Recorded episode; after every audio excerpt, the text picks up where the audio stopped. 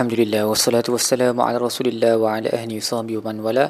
Insya-Allah dalam episod kali ini kita akan membincangkan tadabbur bagi muka surat 370 surah Syuara ayat 61 sehingga ayat 83. Baik muka surat ini adalah awalnya adalah sambungan kisah Nabi Musa dengan Firaun dan kita telah tengok pada muka surat sebelumnya bagaimana Allah telah suruh Nabi Musa AS untuk membawa kaumnya keluar daripada Mesir pada waktu malam dan kemudian mereka diikuti dari belakang oleh Fir'aun falamma tara al-jam'ani qala ashabu Musa inna lamudrakun apabila dua uh, puak itu dapat nampak satu sama lain. So maksudnya mereka dah sampai di pesisir pantai. Kaum Nabi Musa Bani Israel ni mereka pusing ke belakang nampak dah Fir'aun dekat dengan askar dia. Jadi mereka pun berkata inna lamudrakun. Kami semestinya akan dipotong. They will reach us. We will be overtaken. Mereka takutlah tapi tengok respon Nabi Musa eh. Qala kalla. Never. Tidak. Dia kalam which is emphatic. No lah. Uh, semestinya tidak. Inna ma'ya rabbi sayahdin. Tuhan aku bersama dengan aku dan dia akan memberi aku panduan. Ajaib tau dia punya tawakal Nabi Musa ni memang ajaib lah sebab kita tengok masalah sama dipandang oleh dua orang yang berbeza tetapi responnya berbeza. Uh, so Nabi uh, kaumnya bila tengok situasi tersebut mereka takut dan risau dan memang patut pun lah takut dengan askar Fir'aun. Nabi Musa situasi yang sama juga tetapi dia tak takut langsung dengan begitu confident sekali dengan yakin sekali uh, baginda berkata kalla tidak sama sekali inna ma'ya rabbi sayyahdin Tuhanku bersama dengan aku. Dan kalau kita tengok um, Nabi Musa punya perjalanan cerita daripada awal baginda menjadi rasul tawakul baginda baginda bertambahlah sedikit demi sedikit. Nak menunjukkan tawakul ni dia macam otot jugalah. Kita, kita kena praktis benda tu. Dan semakin kita uh, praktis bertawakal kepada Allah semakin kuat tawakal tu akan jadi.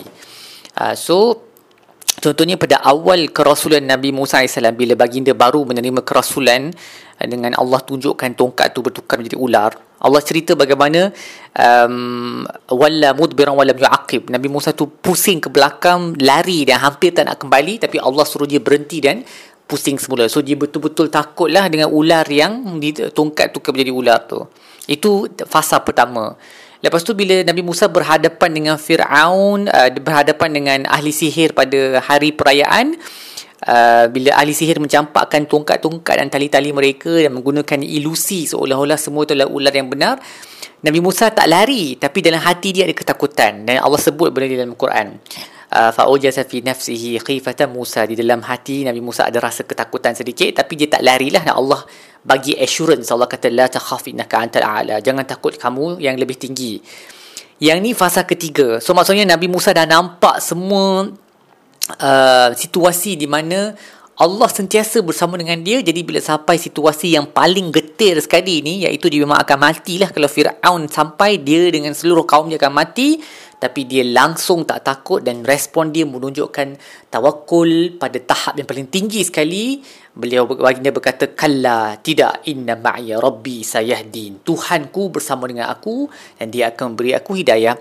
Maka kita belajar daripada ini bahawa kita kena praktis untuk bertawakal. Kalau kita selalu bergantung kepada um, makhluk kepada uh, material dunia ini kita tak sampai bila-bila pun kita tak akan bergantung pada Tuhan dan bila datang situasi yang susah sedikit pun kita terus hilang harapan. Sekarang kalau kalau dalam perkara-perkara kecil kita slowly train ourselves to sentiasa bergantung pada Allah. Sekecil-kecil perkara mungkin bila kita sakit kepala pun kita makan ubat tapi kita niat bahawa hanya Allah sahaja yang sembuhkan. Simple things like that. Kita minum air, kita bersyukur pada Allah. Alhamdulillah kita uh, hilang dahaga tapi kita ingat bahawa Allah yang menghilangkan dahaga tersebut. Jadi bila datang situasi yang susah sikit, lebih mudah untuk kita bergantung pada Allah dan kekal kekal tenang.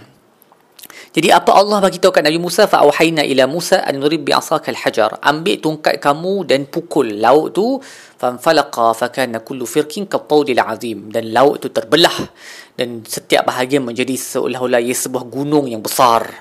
Ha, ini antara mukjizat yang kalau kita boleh bayangkan kita tengok dalam filem memang dia amat dahsyat lah kita mesti akan terpesona dengan kehebatan mukjizat uh, hissiyah ni yang kita boleh lihat dengan mata macam mana laut boleh terbelah kepada dua sampai jadi seolah-olah dua gunung yang besar kan Tapi malangnya Fir'aun bila dia nampak benda ni instead of dia tawaduk terus dan rendah diri dan sujud, dia jadi lagi marah. Dia jadi lagi tak puas hati uh, dan bila Nabi Musa dengan Bani Israel uh, merentasi uh, daratan bawah dasar laut tu, uh, Fir'aun pun ikut sekali dan akhirnya uh, Allah turunkan laut tu dan mereka semua tenggelam. Wa anjayna Musa wa ma'ahu ajma'in thumma aghraqna al-akharin. Kami telah selamatkan Musa dan dia yang bersama dengannya ke semua mereka dan kami tenggelamkan yang yang lain inna fi dhalika la ayah dan di dalam ini ada petanda kebesaran dan kekuasaan Allah wa ma kana aktsaruhum mu'minin wa inna rabbaka lahuwal azizur rahim tetapi kebanyakan mereka tidak beriman dan sesungguhnya Tuhan kamu maha berkuasa lagi maha penyayang. Kemudian Allah masuk kepada kisah Nabi Ibrahim pula. Watlu alaihim naba'a Ibrahim iz qali li wa qaumihi ma ta'budun. Nabi Ibrahim bertanya kepada bapa dia dan kaumnya apa yang kamu duk sembah ni? Mereka kata kami duk sembah asnaman berhala fa nadallu laha akifin dan kami akan kekal uh, apa kekal menyembah mereka lah. We will remain steadfast in worshipping them. Qala hal yasma'unakum ittad'un. So Nabi Ibrahim tanya mereka menggunakan uh, hujah logik. Adakah mereka mendengar apa yang kamu doakan ataupun adakah mereka boleh memberi kamu manfaat ataupun mendatangkan mudarat? Mereka jawab qalu bal. Tak. Sama sekali. Wajadna aba'ana kadzalika yaf'alun. Kami jumpa bapa kami buat begitu, begitulah kami pun buat.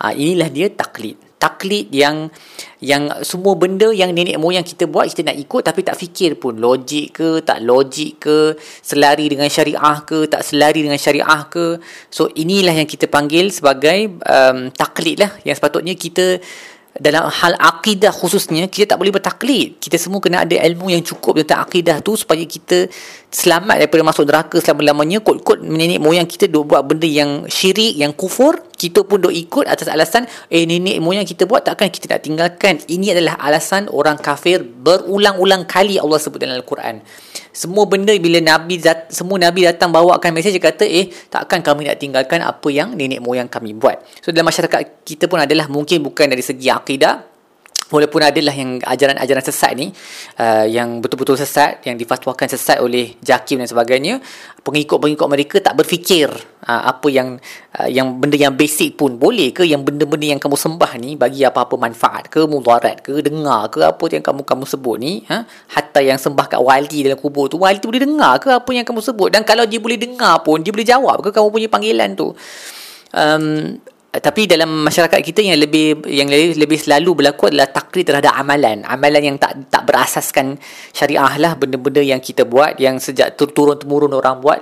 Kenduri arwah contohnya yang ada unsur-unsur agama Hindu lah yang buat kenduri pada hari sekian, hari sekian, hari sekian yang tak ada pun dalam syariat kita tapi kita dok buat. Kita dok buat dan kita marah kalau orang tegur dengan pelbagai label kita bagi kepada orang tersebut sedangkan ini adalah taklid yang berbahaya sebab dia um, ada unsur kita mengikut agama lain dan dia tidak berlandaskan syariah. Jadi sepatutnya kita semua kena ada ilmu fikir. Jangan asyik nak ikut saja nenek moyang kita buat apa sebab kemungkinan mereka boleh tersilap juga.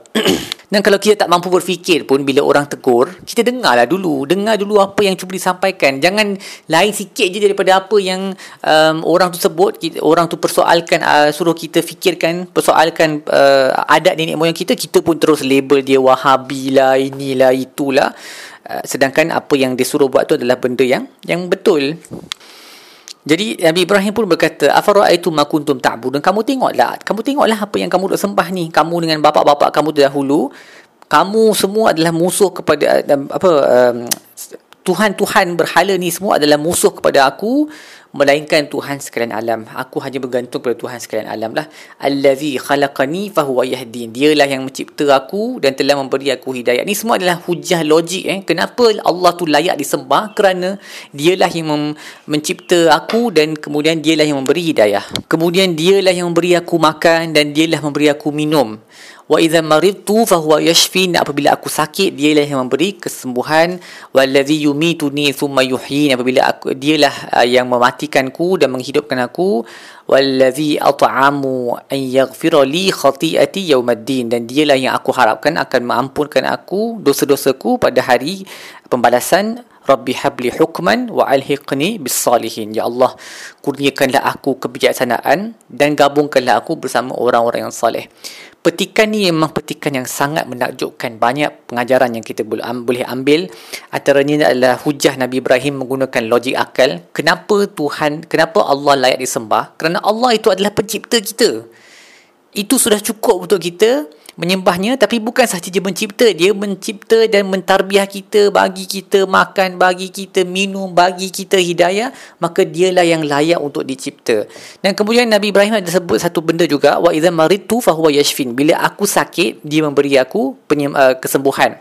Kalau kita tengok cara ayat-ayat disusun um, dalam petikan ni cara uh, kata kerja yang digunakan tu the verb that is used semuanya Allah yang bagi fahuwa yahdin yut'imuni wa yasqin dia yang bagi aku hidayah dia yang bagi aku makan dia yang bagi aku minum dia yang mematikan aku dia yang menghidupkan aku. Tapi bila sakit Nabi Ibrahim tak sebut bila dia menjatuhkan aku sakit Nabi Ibrahim kata wa idza maritu bila aku sakit fa huwa yashfin dia yang memberi aku syifa ataupun kesembuhan. Dan ini adalah adab uh, al-Quran uh, adab yang al-Quran mengajar kita para rasul semua menggunakan bahasa seperti ini iaitu apa-apa keburukan walaupun uh, dalam dalam akidah kita kita percaya bahawa qada dan qadar ni yang baik dan buruk semuanya datang daripada Allah tapi dalam percakapan kita tidak menisbahkan keburukan kepada Allah. Kita hanya menisbahkan kebaikan sahaja kepada Allah. Keburukan yang berlaku kita nisbahkan kepada diri sendiri. Sebab tu dia punya untuk sakit tu dia tukar ganti-ganti diri kepada aku. Bila aku sakit dia yang menyembuhkan aku. Dan ada banyak contoh-contoh yang lain-lain dalam Al-Quran tentang perkara ini. Saya dah sebut juga dalam ayat-ayat lain yang kita pernah lalu. Uh, itu adalah adab apabila kita berbincang tentang apa yang berlaku kepada kita. Yang buruk kita nisbahkan kepada diri sendiri ataupun kepada selain daripada Allah. Tetapi yang baik kita nisbahkan kepada Allah Jalla wa'ala. Dan kemudian Nabi Ibrahim berdoa, Ya Allah, kurniakanlah aku kebijaksanaan. Nabi Ibrahim memang dah bijak dah. Tapi dia masih lagi disuruh untuk dikurniakan uh, hikmah. Hikmah, wisdom lah kebijaksanaan kebijaksanaan untuk tahu um, apa cara yang terbaik untuk bercakap dengan orang tahu membezakan yang baik dan buruk semua itulah hukman ni basically semua perkara-perkara yang uh, yang boleh membawa seorang Uh, kepada mengetahui Tuhan yang mendapat kesejahteraan di dunia dan di akhirat. Cara bermuamalah dengan manusia semua itu terkandung dalam perkataan hukum tu. Dan kemudian Nabi Ibrahim berkata, berdoa wa alhiqni bisalihin dan sebelum tu tadi Nabi Ibrahim berdoa aku berharap agar dia mengampunkanku untuk dosa-dosa aku pada hari kiamat. Nabi Ibrahim ni Khalilullah. Dia sama sama darjat dengan Nabi Muhammad. Khalilullah ni ada dua sahaja. Nabi Muhammad SAW dengan Nabi Ibrahim AS sebab tu kita sebut nama dua Nabi ni dalam kita punya tahiyat dan selawat kita Khalil ni maksudnya mereka adalah kawan intimate friends of God okay? paling rapatlah dengan Tuhan tapi tetap mereka kekal tawaduk mereka tetap mengharapkan keampunan Allah dan mereka tetap berdoa agar digabungkan bersama orang yang saleh ha. Uh, dia tak kata ya Allah kau gabunglah orang soleh dengan aku. Sebab aku yang ketua seorang orang soleh. Tak itu mungkin kita akan sebut. Tapi Nabi Ibrahim kata kau gabunglah akan aku dengan orang-orang yang soleh. Uh, dan itu menunjukkan tawaduk maksudnya dia tak anggap diri dia untuk um, sebagai orang soleh dah. Tapi dia nak masuk di kalangan orang yang soleh. Dan inilah tawaduk yang patut ada dalam setiap kita khususnya apabila kita berdoa kepada Allah. Nabi SAW pun bila wafat antara benda yang Nabi sebut uh, kata-kata terakhir yang keluar daripada mulut ni adalah Rabbi filli warhamni wa alihqni bi rafiqil a'la. Rabbi filli warhamni wa alihqni bi rafiqil a'la. Ya Allah ampunilah aku rahmatilah aku dan gabungkanlah aku dengan teman yang tertinggi. Um, semua para nabi berdoa seperti itu. Nabi Yusuf pun kita tengok dalam surah Yusuf kata waffani musliman wa alhiqni bis salihin. Ya Allah matikanlah aku dalam keadaan Islam dan gabungkanlah aku dengan orang soleh para anbiya ni mereka tak take for granted tau. Mereka tak mereka tak rasa yang mereka ni memang confirm dah layak masuk syurga dah confirm soleh walaupun memang mereka soleh lah. Mereka maksum kan terpelihara dari dosa dan mereka memang soleh. Tapi mereka tetap berdoa kepada Allah agar dimasukkan bersama dengan orang yang soleh uh, dan dimatikan sebagai orang Islam sebab mereka tahu betapa besar nikmatnya itu dan betapa mudah Allah boleh ambil dan rampas nikmat itu pada bila-bila masa sahaja. Kita pula yang um, rasa yang kita dilahirkan Islam kita memang confirm dah boleh masuk syurga uh, dan dan tak perlu berdoa kepada Allah untuk memelihara kita di dalam keimanan ini satu musibah lah bagi kita semua yang kita sepatutnya kena. Kena ubahlah diri kita sentiasa rendah diri dan jangan take for granted nikmat ni. Ha, jangan ingat Allah bila dah Islam tu akan Islam selama-lamanya bila-bila masa sahaja Allah boleh tarik balik nikmat tersebut. Baik apa yang kita belajar muka yang pertama um, ingatlah taklid ini adalah sesuatu yang haram okey? Kerana dia boleh membawa kepada kemusnahan umat-umat jadi kalau kita nak taklid pastikan kita taklid tu uh, kalau dalam urusan fiqah tu okey lagi lah. Tapi pastikan memang benda tu ada dalam syariah okey? Uh, ataupun kita dengar pendapat ramai orang dan jangan uh, taksub kepada satu sahaja guru. Ha, ini satu benda yang bahaya yang selalunya uh, apa uh, bukan semua tetapi golongan sufi dalam tarikat-tarikat mereka kadang-kadang mereka suruh taksub kepada satu guru dan tak boleh mempersoalkan apa-apa yang guru tersebut. Ini satu kaedah yang tak sihat lah. Ha, sebab para nabi pun pengikut mereka bertanya soalan dan tak dia tak terima sahaja 100% apa yang sebenarnya. Dan nabi tu memang maksum daripada uh, melakukan kesilapan dalam dalam hal hidayah. Kalau manusia yang lain semestinya boleh melakukan kesilapan. Jadi kita kena bertanya dengar pendapat ramai orang uh, dan jangan di, ditakuti oleh uh, mana-mana puak yang berkata oh jangan dengar orang ni jangan dengar orang tu dia memecah belahkan masyarakat dan sebagainya. Kita semua ada akal. Kita boleh dengar kita boleh fikir. Allazina yastami'una alqaul fayattabi'una ahsanah. Antara sifat orang yang berjaya di dunia dan akhirat Allah sebut mereka yang dengar dengan teliti semua pendapat dan ikut yang terbaik sekali. So itu cara untuk selamatkan diri daripada uh, taklid. Jangan jangan jadi jangan bawa alasan oh memang nenek moyang kita dah buat sebelum ni tak pernah dengar pun apa yang kau cakap ni uh, ini mesti benda baru yang yang sesat. Sebenarnya kalau you go all the way back far enough in time kalau kita betul-betul pergi jauh ke belakang tu daripada Nabi Adam yang kita dah buat ni yang sesat sebenarnya. Sebab bapa kita yang paling awal sekali Islam. Uh, so kita sepatutnya kena uh, guna akal dan dengar semua pendapat belajar daripada banyak sumber dan dengar yang terbaik dan ikut yang uh, dengar semua pandangan dan ikut yang terbaik untuk selamatkan diri daripada taklid. Juga ingatlah apabila kita um, uh, sakit yang hanya boleh menyelamatkan kita, apa menyembuhkan kita adalah Allah Of course kita pergi meminta bantuan daripada doktor dan ini satu benda yang disyariatkan. Uh, tapi kita kena yakin yang memberi kesembuhan itu adalah Allah. Ataupun minta bantuan daripada orang yang baca ruqyah dan sebagainya. Tapi tak boleh minta daripada orang yang dah mati dalam kubur. Ha, sebab dia memang tak boleh jawab, dia tak ada kuasa. Hatta orang tu Nabi sekalipun tak boleh. Apatah lagi orang yang jauh bawah daripada Nabi. Dia punya pangkat dia. Walaupun dia wali macam mana pun, tak boleh. Mereka tak boleh dimohon selepas mereka dah wafat untuk membantu kita bila kita sakit. Ini adalah syirik dan kufur. Ha, kita minta orang yang hidup tapi kita bergantung pada Allah. Dan seperti yang saya sebut tadi, kita kena praktis untuk bertawakal. Bertawakal pada Allah. So, tawakal ni adalah dia punya kata kerja. Tawakul adalah dia punya kata terbitan kan. Saya katakan guna dua perkataan ni um, di dalam konteks yang berbeza.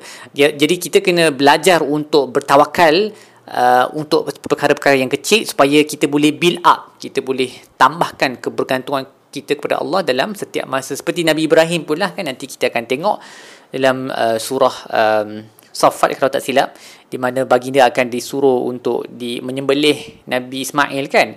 Macam mana itu adalah ujian yang paling besar sekali tapi of course Nabi Ibrahim punya tawak tawakal pada pada pada ketika itu adalah samalah yang level yang paling tinggi sekali. Sebab sebelum itu Nabi Ibrahim dah belajar untuk bertawakal kepada Allah. Ketika mana Allah suruh dia tinggalkan Hajar dan anak dia di Makkah ketika dia dicampakkan dalam api sebelum tu lagi dan semua tu dia diselamatkan oleh Allah. Dia bergantung sepenuhnya kepada Allah. Jadi bila sampai ujian yang paling besar sekali iaitu kena sembelih anak dia dia bertawakal kepada Allah yang akan berlaku adalah yang terbaik. Dan memang yang terbaiklah yang berlaku iaitu Allah telah selamatkan Nabi Ismail dan menukarkannya dengan sebuah uh, sembelihan yang lain haiwan yang lain. Jadi nak menunjukkan kita kena praktis untuk bertawakal pada Allah.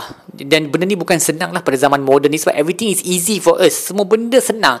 Kita nak air kita buka tap sahaja. Kita nak apa nak makan buka fridge sahaja. Sedangkan kalau orang zaman dulu kalau nak makan daging dia kena pergi memburu. Ha, nak memburu tu kita tak tahu haiwan tu kadang-kadang kita pergi tunggu berjam-jam. Bagi kita memang perlu sangat bergantung pada Allah. Berdoa ya Allah tolonglah datangkan buruan supaya aku boleh tangkap. Okay? ya Allah tolonglah uh, temukan aku dengan tempat yang ada air. Contohnya kalau kita hidup di gurun okay, kalau kita sakit tu memang tak ada doktor pada zaman tu memang tak ada panadol semua memang kena bergantung pada Allah. Tapi zaman moden menyukarkan tawakul ni dan dia satu musibah yang besar kepada diri kita. Jadi we have to go out of our way. Kita kena lebih banyak berusaha untuk bertawakal kepada Allah. Be mindful of it sentiasa. Aware yang setiap benda yang berlaku dalam hidup kita nikmat yang kita ada um, praktis untuk bergantung kepada Allah dalam setiap situasi nikmat ataupun mudarat kita kena bergantung kepada Allah Subhanahu Wa Taala. Baik setakat itu sahaja tadabbur kita bagi muka surat ini insyaallah kita akan sambung lagi di episod-episod lain. Sallallahu alaihi wasallam Muhammad wa ala alihi wasallam. Alhamdulillahirabbil alamin.